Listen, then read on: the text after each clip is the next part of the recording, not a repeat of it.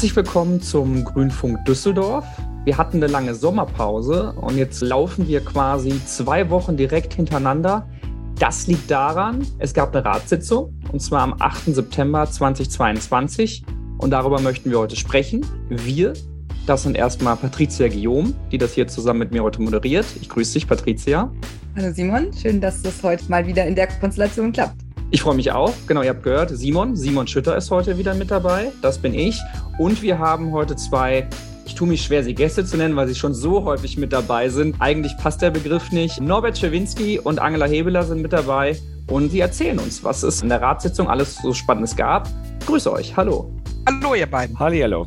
So, und es gab viele, ich sag's ja eigentlich immer, viele spannende Themen, aber heute nochmal ganz besonders natürlich. Interessanterweise auch viele Themen, die gar nicht nur die Düsseldorfer umtreiben. Wir sprechen schon spezifisch über Düsseldorfer Themen natürlich, aber wir reden auch über Themen wie die Energiesicherheit, die Energielage, einen angespannten Haushalt, das Thema Finanzierung. Wir reden über Geld und wir reden natürlich spezifisch über Düsseldorf, aber es sind Themen, die halt in vielen Kommunen, aber auch im Land oder auch den Bund beschäftigen, jeweils in ihrer eigenen Sphäre dann. Aber darüber sprechen wir heute und wir würden direkt einmal loslegen. Es gab einen Bericht zur Energieversorgung. Wie stehen wir in Düsseldorf da? Nachdem wir fast zwei Jahre lang zu Beginn der Ratssitzung einen Bericht zur Corona-Pandemie hatten. Dazu gab es einen städtischen Krisenstab. Dann hatten wir einige Zeit lang einen Bericht zu den Geflüchteten aus der Ukraine. Jetzt haben wir den dritten Krisenstab zur Energieversorgung. Die Gasmangellage, so wird das ja bundesweit, europaweit genannt, äh, ist ja auch eine Folge des völkerrechtswidrigen Angriffskriegs von Russland auf die Ukraine. Und die Bundesregierung erlässt Gesetze und Verordnungen und die müssen dann Länder und die Gemeinden umsetzen. Es gibt, das ist, glaube ich, schon allgemein äh, bekannt, bundesweit einen sogenannten Notfallplan, der hat drei Stufen. Am 23. Äh, Juni wurde die zweite Stufe, die Alarmstufe ausgerufen. Also Leiter diesen Krisenstabs ist der Dezernent Christian Zaum weil der für Feuerwehr und so zuständig ist, unter anderem. Und in der dritten Stufe, in der dann tatsächlichen Notfallstufe, würde halt äh, die Bundesnetzagentur sozusagen äh, Hauptakteur werden, wie das Gas äh, verteilt wird. So. Diese Stufe ist aber noch nicht ausgerufen und weil die Gasspeicher schon ganz gut gefüllt sind in Deutschland, gehen eigentlich im Moment alle davon aus, dass äh, für diesen Winter diese dritte Stufe nicht ausgerufen wird. Was allerdings in Kraft getreten ist zum 1. September, ist eine Verordnung des Bundes. Die sieht unter anderem vor, dass in ähm, öffentlichen Gebäuden nur noch 19 Grad geheizt wird äh, und dass die Beleuchtung, die öffentliche, runtergefahren wird. Insgesamt sollen alle, die Energie verbrauchen, 20 Prozent einsparen. So, das ist schwierig zu bemessen. Also da haben alle irgendwie Schwierigkeiten, weil wer liegt die 100 Prozent fest? Ist das an einem bestimmten Stichtag oder so, von denen dann äh, 20 Prozent eingespart werden können. Aber der städtische Krisenstab, der tagt eben seit dem 15. Juni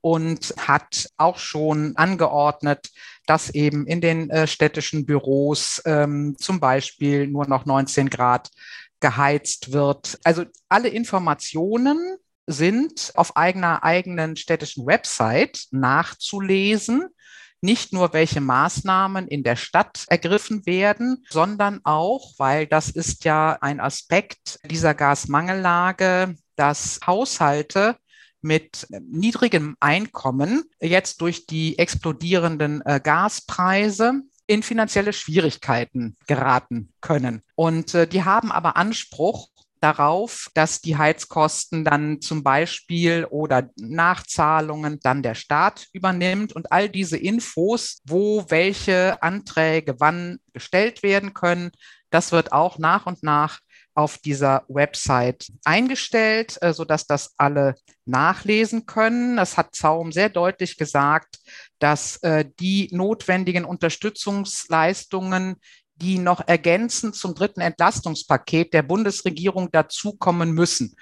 Also individuelle Notlagen, dass die dann gegebenenfalls auch städtischerseits gemildert oder äh, dass da halt Geld äh, gezahlt wird. Es gibt eine enge Zusammenarbeit und Abstimmung mit den Stadtwerken, natürlich mit dem Amt für Soziales, auch das Jobcenter informiert seinerseits seine Kundinnen und Kunden und es ist ganz klar, dass wir uns da in einer extrem dynamischen Lage äh, befinden, dass sie aber von der Stadtverwaltung und den wichtigen Kooperationspartnerinnen sowohl auf der Energieseite als auch was das Soziale angeht, äh, eng beobachtet wird und dass eben dann die Stadt auch nicht nur das, was der Bund noch äh, verordnet, so zeitnah wie möglich umsetzen kann, sondern eben auch vor allen Dingen die soziale Lage eng im Blick hat. Das Thema wird uns ja über den kompletten Winter begleiten. Wir haben in diesem Jahr noch zwei Ratssitzungen zum Beispiel. Und im nächsten Jahr geht es dann weiter. Genau, ich kenne aus meiner Heimatstadt in Wuppertal das Thema Sporthallenbeheizung. Und da wurde zum Beispiel beschlossen, dass Sporthallen, die nicht direkt an Schulen hängen, also das trifft dann besondere Sportvereine mit eigenen Hallen, diesen Winter gar nicht beheizt werden sollen. Kennt ihr sowas für Düsseldorf auch? Also das wird noch abgestimmt. Also natürlich so ist die Frage, äh, unter welchen Bedingungen kann im Winter in Hallen Sport betrieben werden. So. Und da gibt es aber meines Wissens noch kein abschließendes Ergebnis. Hm. Du hast es gerade wunderbar beschrieben. Wir müssen Gas sparen, wir müssen Energie sparen. Das ist deutschlandweit natürlich ein Thema, beziehungsweise europaweit. In Düsseldorf haben wir aber eine gewisse Besonderheit. Ich sag mal, wir erlauben es uns, 10.000 Gaslaternen anzuhaben beziehungsweise zu, zu beleuchten. Das ist, das ist ein Thema, was sowieso bei uns Grünen sowieso immer, immer wieder kritisch ist. Darüber wird gerne diskutiert. Das ist natürlich aktuell kurzfristig ein Thema, weil es darum geht, Gas zu sparen, aber natürlich auch mittel- und langfristig. Und ja, die Debatte gab es auch bei euch. Wie sah das aus? Ja, wir haben sogar 14.000 Gaslaternen in Düsseldorf. Das ist das größte Netz, was es jetzt noch gibt. Das ist für einige eben auch ein technisches Denkmal und wir haben zehn Jahre lang darüber diskutiert, ob wir die umrüsten auf Strom, auf LED, weil das für die Klimafolgen und für den Energieverbrauch äh, schon eine Größe ist. Wir haben dann aber eine sehr heftige Debatte in der Zivilgesellschaft gehabt. Die Jung ist ganz vorne mit und haben gesagt, es geht auch um Identität und um Heimat. Und wir haben dann am Schluss dieses Prozesses im Jahr 2020 einen Beschluss gefasst, dass nicht wie ursprünglich vorgesehen 4000 von den 14.000, sondern 10.000 Gaslaternen dauerhaft erhalten werden sollen. Wir haben das als Grüne auch mitgetragen mit Schmerzen. Wir haben damals aber gesagt, das, was an äh, CO2-Ausstoß durch diesen Kompromiss jetzt übermäßig ausgestoßen wird, muss extra kompensiert werden, damit wir uns das sozusagen leisten können. Und wir haben auch angeregt, dass die Kosten, die nicht äh, unerheblich sind, vielleicht auch von der Bürgerstiftung derer, die diese Gaslaternen auch so lieben, mitfinanziert werden. Wir haben jetzt in der Situation natürlich äh, seit dem Ukraine-Krieg äh, gucken wir anders auf Gas. Auch durch die Klimafolgen wird es noch mal deutlicher, dass wir gesagt haben, wir müssen das noch mal neu bewerten. Das ist zwar erst zwei Jahre alt, der Kompromiss, aber die Welt hat sich einfach geändert und das können wir so nicht machen. Es gab einen Antrag von den Partei Klima äh, zu stoppen und fünf Straßen noch zu erhalten. Ein Antrag von den Linken, äh, alles umzustellen. Ein Antrag von der FDP, alles auf Biogas und Wasserstoff umzustellen. Wir haben gesagt, bitte erstmal ein Moratorium für ein halbes Jahr, wo wir jetzt stoppen, die Erneuerung der Gaslaternen ähm, alte Gehäuse durch neue Gehäuse, sondern erstmal die Zahlen vorlegen. Neubewertung der Klimafolgen, Neubewertung natürlich auch der Kosten, die Gaspreise explodieren. Das hilft für diesen Winter nicht. Um es ganz klar zu sagen, in der Ukraine-Krise, in der Energiekrise, die wir aktuell haben, ist die Frage, schalten wir sie über Nacht aus von 1 Uhr bis 5 Uhr. Aber für die mittelfristige und langfristige Folge müssen wir jetzt anhalten, Stopp machen und sagen, das müssen wir neu bewerten. Auch der Vorschlag der FDP, alles auf Biogas umzurüsten, das ist nicht so easy, technisch nicht easy. Das ist kostenmäßig eine erhebliche Frage. Und dann ist natürlich auch nicht mehr das Originaldenkmal. Wir haben am Ende uns mit unserer Linie auch durchgesetzt. Ähm, das ging dann gegen die Stimmen, ich glaube, von AfD und, und Linken ging das durch. Auch Partei Klima hat uns gefolgt. Die FDP uns natürlich ähm, da nicht gefolgt. Aber ich glaube, dass wir jetzt eine Situation haben, wo die Menschen auch fragen, Leute, ist das wirklich nötig? 10.000? Ich habe immer den Vergleich geführt, Dampflokomotiven sind schön, man sollte noch ein paar erhalten, damit man mal Modellbahn fahren kann oder, oder äh, Museumseisenbahn. Aber man muss nicht 10.000 Dampfloks in NRW haben. Und ich hoffe, dass wir da auch am Ende zu einem Kompromiss kommen, der deutlich mehr fürs Klima geht. Denn, das haben wir auch herausgestellt, der Beschluss von 2020, da die zusätzliche CO2-Ausstoß wird ausgeglichen, ist nicht erfolgt. Wir haben schon Schwierigkeiten, die normalen Klimaziele zu erreichen. Wir haben gerade im Bereich Verkehr liegen wir deutlich darunter. Das heißt, eigentlich können wir uns das aus, aus Klimaaspekten, diesen Kompromiss nicht länger leisten. Hast du ja im Grunde schon die perfekte Überleitung geliefert. Stichwort Sparen, alles teurer und aber auch Klima. Ich glaube, es wurde auch das erste Mal über den Haushalt 2023 gesprochen und es soll das erste Mal ein Haushalt verabschiedet werden, der den globalen Nachhaltigkeitszielen entspricht. Ich kann gerne an dem Punkt anfangen und mit äh, der zweiten Rede zur Einbringung des Haushaltes, nämlich von der Kämmerin, Dorothee Schneider. Also erst kommt immer der Oberbürgermeister mit äh, seiner Rede und danach folgt die Kämmerin. Die Kämmerin verfolgt den Nachhaltigkeitshaushalt seit vielen Jahren und sie darf das auch. Und in diesem, im, im Haushalt 2023 macht der Umweltbereich äh, den Piloten. Also im Haushalt sind bei allen Produkten des äh, Umweltamtes sind die SDGs zugeordnet, textlich. Ich konnte mir das jetzt äh, von gestern auf heute noch nicht im Detail angucken, was das im Einzelnen bedeutet. Genau, ob da die SDGs dann mit Zahlen hinterlegt sind oder so. Und nach und nach sollen halt alle Ämter folgen. Kannst du einmal kurz erklären, was SDG bedeutet? Das sind die globalen Nachhaltigkeitsziele der Vereinten Nationen. Wir sind da schon länger dran. Natürlich damals auf grüne Initiative. Ich weiß nicht, wie viele Jahre das schon her ist, dass wir gesagt haben, wir wollen die Stadt auf diese Nachhaltigkeitsziele ausrichten, das äh, politische Handeln. Wir haben da einen Beirat, wir haben schon einen Nachhaltigkeitsbericht. Aber das Wichtigste ist natürlich auch zu gucken, okay, welche Maßnahmen sind denn mit wie viel Geld hinterlegt, tragen dazu bei, nachhaltiger zu werden? Wie viel Geld wird da investiert? Und das Schöne ist, weil das ist die zweite Neuerung beim Haushalt 2023, der ist erstmalig interaktiv. Das heißt, jede Bürgerin, jeder Bürger kann sich diesen Haushalt äh, im, im Detail im Netz angucken. So, und dann da natürlich dann auch, also ich sage mal, Umweltamt äh, den Haushalt zuerst, weil man da jetzt eben sich schön die Einarbeitung der Nachhaltigkeitsziele angucken kann. Ja, auf Landesebene gab es es, glaube ich, schon. Ich hätte jetzt gedacht, auf Stadtebene auch, aber dann ist das anscheinend neu. Ja, sowas muss ja, das muss ja erarbeitet werden, mhm. in welcher Form so ein, so ein Inhalt dann nochmal mit Zahlen und so verknüpft werden kann. So, aber ich glaube, es ist eine äh, absolut lohnende Sache. Ich glaube, so kommen wir dann auch äh, Schritt für Schritt zum Gender Budgeting, also auch dahin zu gucken, wie wird das Geld eigentlich auf die Geschlechter verteilt. So. Die Kämmerin ist äh, immer diejenige, die die nackten Zahlen liefert. Wir werden, also das ist der Entwurf, der Stadtrat kann da natürlich noch an den Zahlen was verändern. Das werden wir mit Sicherheit auch wieder tun. Also er sieht Ausgaben in Höhe von 3,4 Milliarden Euro vor. Einnahmen von nur 3,2 Milliarden Euro. Das heißt, es gibt eine Lücke und von 177,2 Millionen Euro. Also das ist nicht so viel. Und äh, diese Differenz wird aus der sogenannten Ausgleichsrücklage beglichen. Da fließt nicht wirklich Geld, aber das sorgt für unterm Strich äh, einen ausgeglichenen Haushalt. Das ist ein kleinerer Topf äh, ist auch was anderes als die allgemeine Rücklage. Die sollte möglichst nicht angetastet werden. Jetzt ist das äh, Problem, wenn wir dieses Geld rausnehmen im nächsten Jahr, haben wir Ende 2023 nur noch 4,6 Millionen Euro, also nichts mehr in dieser Ausgleichsrücklage. Aber der Haushalt insgesamt, an dem der ist unter Druck, da zeigen sich halt doch die erheblichen finanziellen Aufwendungen für Corona, auch für die Unterbringung, Betreuung und so der Geflüchteten aus äh, der Ukraine.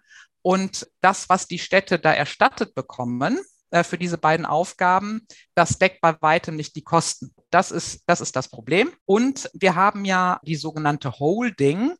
Das heißt, die hat selber kein operatives Geschäft. Da sind aber alle städtischen Beteiligungen sozusagen zusammengefasst Und äh, bisher haben immer Stadtwerke viel Geld ausgeschüttet, die Messe, der Flughafen, so. Und äh, dieses Geld wurde unter anderem dafür benutzt, um das Defizit der Rheinbahn auszugleichen. Jetzt, die, die Messe zahlt immer weniger ein. Ob die Stadtwerke Geld ausschütten können im nächsten, das weiß man noch nicht, so, weil die ja selber eine Gasumlage zahlen müssen, ja, weil sie weil sie selber ja Gas äh, verbrauchen und nicht nur liefern. Und der Flughafen zahlt frühestens 2025 wieder Geld, was er verdient hat, einen Gewinn zu teilen äh, an die Stadt. Das heißt, auch die Holding, das Geld in der Holding läuft leer.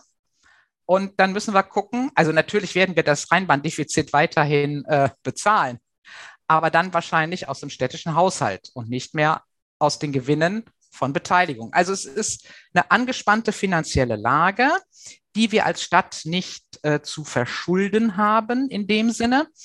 Und der, der, Oberbürgermeister hat dann auch gesagt, ja, nein, er bekennt sich dazu, was auch die Ampel schon gemacht hat, nämlich Schulen neu zu bauen, Kitas neu zu bauen. Also das wird weiterlaufen. Ähm, auch andere Investitionen äh, werden weiter getätigt, aber vielleicht zeitlich ein bisschen gestreckt. So, also alles, was nicht sofort gemacht werden muss, wird halt ein bisschen auf die zeitliche Schiene gesetzt. Und wir müssen über neue Einnahmen nachdenken. Aber also den Flughafenanteil zu verkaufen, kommt nicht in Frage. Das hat er ganz deutlich gesagt. Ich sage jetzt mal so, die Messe würde uns gerade niemand abkaufen. Ja, ist nicht schlimm. Also die macht weiterhin, also ne, was sie darf, macht sie ja so. so. Äh, wenn sie halt äh, Messe machen darf, dann macht sie das erfolgreich. Aber für 2024, wir haben ja auch immer eine Mittelfristplanung über fünf Jahre. Ab 2024 wollen wir eine sogenannte Beherbergungssteuer erheben. Und äh, es wird auch geprüft, ob sich eine Zweitwohnsitzsteuer lohnt. Die kommt dann aber auch frühestens 2024. Gibt es ja in vielen Städten beides, ne? Das sind ja, ja. private Mittel, glaube ich. Ja, mhm. genau.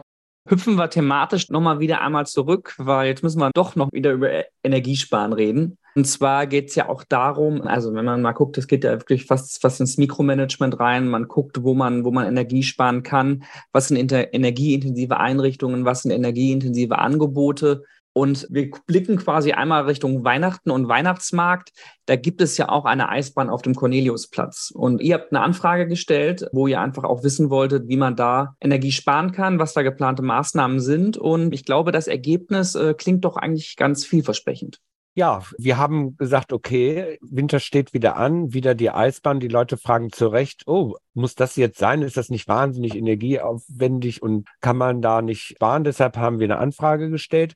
Die Eisbahn wird nicht von der Stadt betrieben, aber die Stadt stellt den Corneliusplatz ja zur Verfügung und könnte deshalb auch da bestimmte Bedingungen stellen oder es gar nicht zulassen. Und die Antwort der Verwaltung ist, dass schon in den letzten Jahren durch eine andere Struktur der Unterlage 20 Prozent Energie eingespart wurde und dass jetzt im kommenden Winter, dadurch, dass ein Teil der Eisbahn eine Kunsteisbahn ist für das Stockschießen, 40 Prozent nochmal eingespart werden und durch LED-Licht nochmal fünf Prozent. Das heißt, es ist auf einem guten Weg und die Energie, die verbraucht wird, ist zu 100 Prozent Ökostrom. Aber es zeigt auch, dass es sich lohnt, bei jeder äh, Einrichtung immer zu fragen, äh, geht es noch was günstiger, geht es noch effizienter, um mit einem guten Gewissen auch Spaß haben zu können. Von da hat die Anfrage auf jeden Fall gelohnt. Das werden wir auch weiter äh, betreiben, um, um nachzugehen, wo sind noch Potenziale, die wir heben können um Freizeitgestaltung oder vielmehr um Kunst und Kultur geht es auch bei dem nächsten Thema, ähm, was wir noch auf der Agenda haben. Es geht ja um den Neubau der Oper, der Deutschen Oper am Rhein. Hier ist es ja so, es gab eine Öffentlichkeitsbeteiligung, die geht jetzt, glaube ich, in die zweite Phase und es gab auch einen Änderungsantrag von uns gemeinsam mit der CDU. Genau, also beschlossen ist, äh, wir wollen eine Oper neu bauen. Wir Grünen haben immer gesagt, das muss eine Oper für alle oder mehr als eine Oper sein. Was wir damit meinen ist, bisher gehen ungefähr fünf bis sechs Prozent äh, der Düsseldorfer Bevölkerung in die Oper oder ins Ballett. Aber es, es gibt ja mehr Formen an Musiktheater.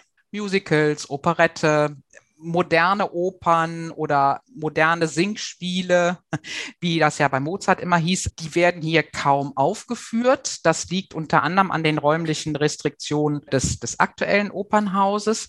Aber wir wollen eben, dass mehr Menschen dann dieses Musikzentrum, so hat das Friederike Möller, die unseren Änderungsantrag, den gemeinsam eingebracht hat, genannt. Genau, dass es eine breitere Angebotspalette gibt, neben der klassischen Oper und neben dem klassischen Ballett, so dass sich mehr Menschen eine Eintrittskarte für die Oper der Zukunft kaufen und dann da das genießen, was da geboten wird. So, jetzt haben wir ähm, ja noch zwei Standorte, die in Frage kommen. Entweder Neubau am bisherigen Standort oder der Kaufhof am Wehrhahn, der ja schon jetzt seit, glaube ich, über einem Jahr leer steht und einem privaten Investor gehört. Und für diese beiden Standorte haben wir jetzt einen städtebaulichen Ideenwettbewerb ausgelobt. Und der komplette Auslobungstext, der war im nicht öffentlichen Teil. Da haben wir dann auch nicht mehr diskutiert, sondern die Debatte, was wollt ihr Grünen eigentlich? Was heißt das denn? Mehr als Oper, Oper für alle und so. Im öffentlichen Teil geführt. Da sollen also Architektenbüros äh, für den einen oder anderen äh, oder beide Standorte halt nicht nur äh, vom Gebäude her, sondern auch von äh, variablen Räumlichkeiten her uns Vorschläge machen, wie so ein Opernhaus der Zukunft mehr als Oper, Oper für alle aussehen könnte. Und da gibt es dann auch nochmal eine breite äh, Beteiligungsphase, wie du ja erwähnt hast, Patricia, da sollen wirklich Bürgerinnen und Bürger, die bisher noch nie in der Oper waren, gefragt werden, was denn da stattfinden müsste, damit sie da hingehen würden. Also, das wird natürlich anders, ne? Also, die werden nicht so plump gefragt, wie ich das gerade formuliert habe, aber die Debatte hat mir nochmal gezeigt, dass außer uns Grünen keine andere Fraktion, da schließe ich die CDU in Teilen mit ein, nicht verstanden hat, was Beteiligung bedeutet. Dass man nämlich die Menschen fragt, was denkt ihr denn? Und das mit einbezieht und daraus was macht.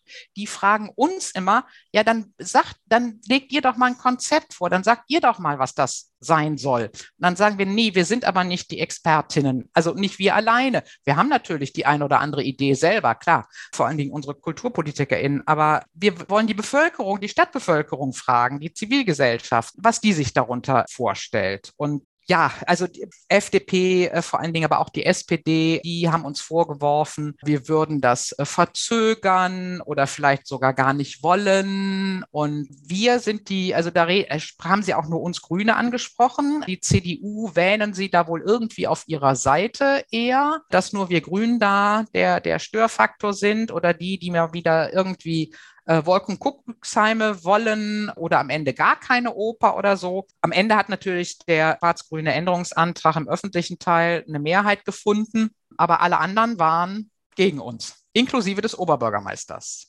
Das müssen wir nochmal nacharbeiten. Das war nämlich eine Überraschung für uns, dass der da mit Nein gestimmt hat. Heißt aber, ist so durchgegangen und das bedeutet, dass es da jetzt nochmal eine neue Auflage gibt, in welcher Form Bürgerinnen da jetzt beteiligt werden an dem Prozess. Ja, also es, es gibt jetzt äh, sozusagen die, die, den zweiten, die zweite Beteiligung und eben den städtebaulichen Ideenwettbewerb. Ähm, die Dezernentin für Kultur und Integration, Miriam Koch, ist auch äh, ans Mikro gegangen und hat äh, auch nochmal Zahlen, Daten, Fakten äh, geliefert und hat unter anderem auch gesagt, dieser städtebauliche Ideenwettbewerb, der reißt nicht die vereinbarte Zeitschiene sondern das findet alles innerhalb der vereinbarten Zeitschiene statt. Also wenn man der Dezernentin nicht glaubt, dass die das und die komplette Kulturverwaltung, dass die das im Blick und im Griff haben, dann wissen wir es auch nicht. Ein letztes inhaltliches Thema, über das wir mit euch noch sprechen möchten, hat auch was mit dem Stadtbild zu tun. Da geht es um die Planung des Glasmacherviertels und auch um die Valorik-Thematik in Rath.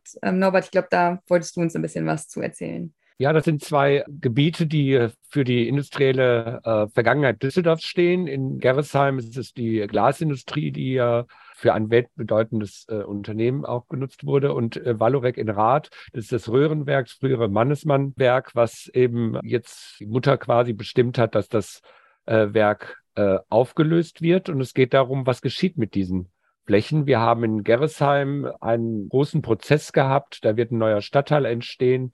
Und dann hat der Investor das an einen anderen Investor verkauft mit spekulativen Summen, die niemals zu erwirtschaften sind. Und es bleibt eine leere Fläche, auf der nichts geschieht. Und das ist auf keinen Fall in unserem Interesse. Und hier haben wir geguckt, nach welchen Möglichkeiten wir denn äh, schauen können, wie wir das verhindern. Und wir haben eine Möglichkeit gefunden, indem wir gesagt haben, das wird festgeschrieben im B-Plan. Und wenn jemand verkauft mit abweichendem Interesse, dann kann die Stadt ein Vorkaufsrecht ziehen. Das ist eine Möglichkeit, die geschaffen worden ist, äh, gesetzlich, die wir jetzt auch da ziehen, um eben der Spekulation Einhalt zu gebieten. Das ist noch nicht so schlagkräftig, wie wir uns das wünschen würden, um diesen ganzen Prozess äh, zu entgegnen. Aber ähm, es befreit uns ein bisschen von der Ohnmacht, da in der Hand der Spekulanten zu sein. Wir haben ein Interesse, dass es da vorangeht und dann muss halt der jetzige Besitzer gucken, wie er das auch wieder so verkauft wird, dass die Spekulationsblase platzt. Das ist das eine.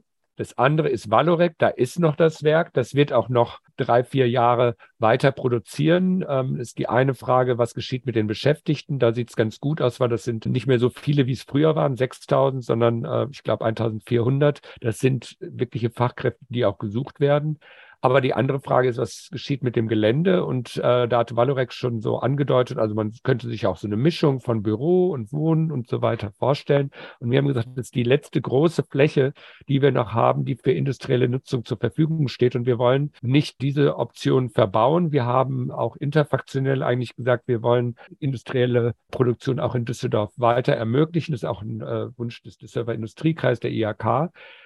Das haben wir immer wieder klar gemacht als Kooperation CDU-Grüne. Der OB hat auch das immer wieder klargestellt. Die SPD hat jetzt erneut versucht, mit einem eigenen Antrag das nochmal zu bekräftigen. Und wir waren ziemlich sauer, weil wenn es eine interfraktionelle Einigkeit gibt, dann macht man auch einen interfraktionellen Antrag. Und es stand in dem Antrag wieder nichts Neues drin, sondern sie ähm, haben den Eindruck erweckt, als wären da einige in der Stadt doch daran interessiert, Valorec das Gelände zu versilbern. Und wir haben klar gesagt, nein, das bleibt, so wie wir es gesagt haben, bleibt es für industrielle Nutzung vorbehalten und wir werden nicht dem, dem Investor, der hier das Werk schließt, das Gelände noch versilbern, indem wir es für teuren Büro- und Wohnungsbau ermöglichen. Also inhaltlich sehr breit. In der Frage des Stils waren wir da etwas stinkig. Dann verlassen wir doch mal zum Abschluss der Folge die Inhalte und reden über das Personal oder über Personen. Ich würde jetzt fast sagen, es gibt auch was zu feiern, eine gute Nachricht, aber diese gute Nachricht hat natürlich auch immer was mit einer, in Anführungsstrichen, traurigen Nachricht zu tun. Wir haben eine neue Ratsfrau in der Grünen Ratsfraktion und zwar Claudia Gelb-Gemösmann. Das liegt aber auch daran, dass der liebe Lukas Kockmann leider sein Ratsmandat abgegeben hat. Der, er orientiert sich beruflich nochmal neu, bleibt uns aber in Düsseldorf hier erhalten, was uns natürlich freut. Claudia ist aber sowieso schon seit Jahren auch politisch aktiv hier. Sie ist in der Bezirksvertretung 5. Sie ist sachkundige Bürgerin und da auch im Kultur- und Wohnungsausschuss. Das heißt schon sehr umtriebig. Und jetzt neue Ratsfrau, Mitglied bei euch in der Fraktion. Was ändert sich jetzt für euch? Oder was, was, was hat das für Auswirkungen? Also Lukas Weggang hat unter anderem die Auswirkung, dass wir einen neuen Vorsitzenden für den Rechnungsprüfungsausschuss bestimmen müssen. Das haben wir auch schon getan. Das ist auch gestern schon beschlossen worden. Das macht der Uwe Warnecke. Der war schon mal Wohnungsausschussvorsitzender. Also der kann Ausschusssitzungen leiten. Der ist auch schon seit acht Jahren Mitglied im Rechnungsprüfungsausschuss. Also der kennt auch da die Themen, die Gepflogenheiten und so weiter und so fort. Dann war Lukas Kockmann ja auch ähm, Mitglied im Fraktionsrat, unserem Fraktionsvorstand. Und da haben wir unmittelbar äh, vor der Ratssitzung in der Grünen Ratsfraktion Harald Schwenk zum Nachfolger gewählt. Wir müssen jetzt in den Ausschüssen noch ein paar Sitze, Stellvertretungen, die äh, Lukas innehatte, neu besetzen. Da wollen wir uns aber auch Zeit nehmen. Das sollen die Facharbeitskreise dann ausmachen, wen sie dann da an die Stelle von Lukas haben wollen. Und Claudia ist schon, also hat sich sehr gefreut. Wir haben ihr eine äh, Kaffeetasse gefüllt mit äh, Schokolade geschenkt und keinen Blumenstrauß. Fand sie aber auch völlig in Ordnung. Also die mischt in der Kultur ja schon, schon länger mit für unsere Fraktion und wir haben sie direkt in eine Jury neu reingewählt im nicht öffentlichen Teil. Und da müssen wir jetzt nochmal nach und nach auch gucken, welche Position Claudia auch sonst noch einnehmen will. Also sie macht ja eben andere Themen, wie du gesagt hast, als Lukas. Also da wird sich vielleicht bei den Fachausschüssen noch das eine oder andere zurechtruckeln. Ja, wunderbar. Und dann auch an dieser Stelle nochmal ganz herzlichen Glückwunsch an Claudia, falls du das hier hörst, wovon wir natürlich ausgehen. Norbert, du hast auch eine Rede gehalten und nach deiner Rede hast du einen kleinen Schockmoment erlebt. Erzähl mal. Ja, zu Beginn der Sitzung machen wir immer das Gedenken an verstorbene Kolleginnen. Das war in diesem Fall auch Marit von Ahlefeld, die verstorben ist. Da erhebt sich der Rat. Es wird nochmal vorgelesen, was die äh, ähm, Personen in, in der Ratszeit gemacht haben. Viele von uns waren auch auf der Feier auf dem Friedhof im Sommer. Und während der Sitzung, der Ratssitzung, unterbrach der OB dann die Sitzung und sagte, er hätte eine traurige Nachricht, weil das war der Moment, wo der äh, Tod der Queen verkündet worden ist. Und auch da hat sich dann der Rat äh, zu einer Gedenkminute erhoben. Sie war zweimal in Düsseldorf und ist auch Trägerin, ich glaube, des Jan Wellem Rings. Also können wir auch äh, sagen, es gibt eine Verbindung zu ihr, nachdem ihr Enkel ja letzte Woche in Düsseldorfer Rathaus zu Gast war. Das war am Dienstag. Genau. Ich habe ihn nicht getroffen, aber Angela. Ja, ich war da. Und war es eindrucksvoll? Ja, das fand im Jan-Wellem-Saal statt. Das ist der repräsentative Saal im Rathaus. Der OB hat eine Rede gehalten und dann kam die Staatssekretärin, ich nehme an aus dem Verteidigungsministerium. Es ging ja um die Invictus Games. One Year to Come ab heute oder gestern in einem Jahr finden in Düsseldorf die Invictus Games statt. Das ist eine Initiative von Prinz Harry, der ja selber äh, Soldat war. Also da messen sich äh, kriegsversehrte Soldatinnen und Soldaten in unterschiedlichen sportlichen Disziplinen. Findet in der Regel alle zwei Jahre statt. Äh, durch Corona hat sie in diesem Jahr in Den Haag stattgefunden und findet direkt im nächsten Jahr halt bei uns in Düsseldorf statt. Also die tourt äh, um die Welt. Den Großteil der Kosten trägt auch der Bund für die Invictus Games hier in Düsseldorf. Und deswegen hat die Staatssekretärin dann äh, eine ganz kurze Rede gehalten. Dann hielt natürlich auch Prinz Harry noch eine kleine Ansprache, warum er diese Invictus Games ins Leben gerufen hat, welche Bedeutung die haben, was die vor allen Dingen für die äh, Sportlerinnen und Sportler äh, bedeuten, aber auch was sie insgesamt, welche Botschaft sie senden in die Welt, dass unsere demokratischen und Freiheitswerte halt immer noch äh, verteidigt werden müssen, aber dass halt gerade dieses sportliche sich messen den Soldatinnen und Soldaten neues äh, Lebensgefühl, äh, neues Selbstbewusstsein gibt und so. Also einfach für ihre Gesundheit auch einen ganz enormen Schub bedeutet. Also ich war überrascht. Es ist ja noch ein junger Mann, was für eine tiefe Stimme der hat. so, er begrüßte dann mit auf Deutsch. Er wäre froh, ähm, in Düsseldorf zu sein, wo ja eben in einem Jahr die Spiele stattfinden würden. Und er wolle doch jetzt mal wissen, ob das stimmt, dass das Bier in Düsseldorf besser wäre als in Köln. So, und dann hat er ins Englische gewechselt und natürlich hat unser äh, Sportdezernent und Stadtdirektor ihn hinterher noch darüber weiter aufklären müssen, äh, wo denn genau die Unterschiede liegen. Und das kennt, die kennt Burkhard Hinsche genau, weil der in, zwar in Düsseldorf arbeitet, aber in Köln lebt. Ich glaube, das hat auch Schlagzeilen gemacht, in der Tat, die Diskussion über das äh, Düsseldorfer Kölner Bier. Hm. Okay. Also ich glaube, das Entscheidende ist am Ende, dass Prinz Harry weiß, dass das Bier in Düsseldorf besser schmeckt. Und damit äh, haben wir und ihr, glaube ich, die Hauptaufgabe erfüllt. Und wir sagen für heute ganz lieben Dank, bevor wir noch völlig ins Royale abdriften. Und ich wünsche euch was und wir hören uns beim nächsten Mal. Bis dann. Alles klar, danke euch. Bis dann. Tschüss. Danke euch. Ciao.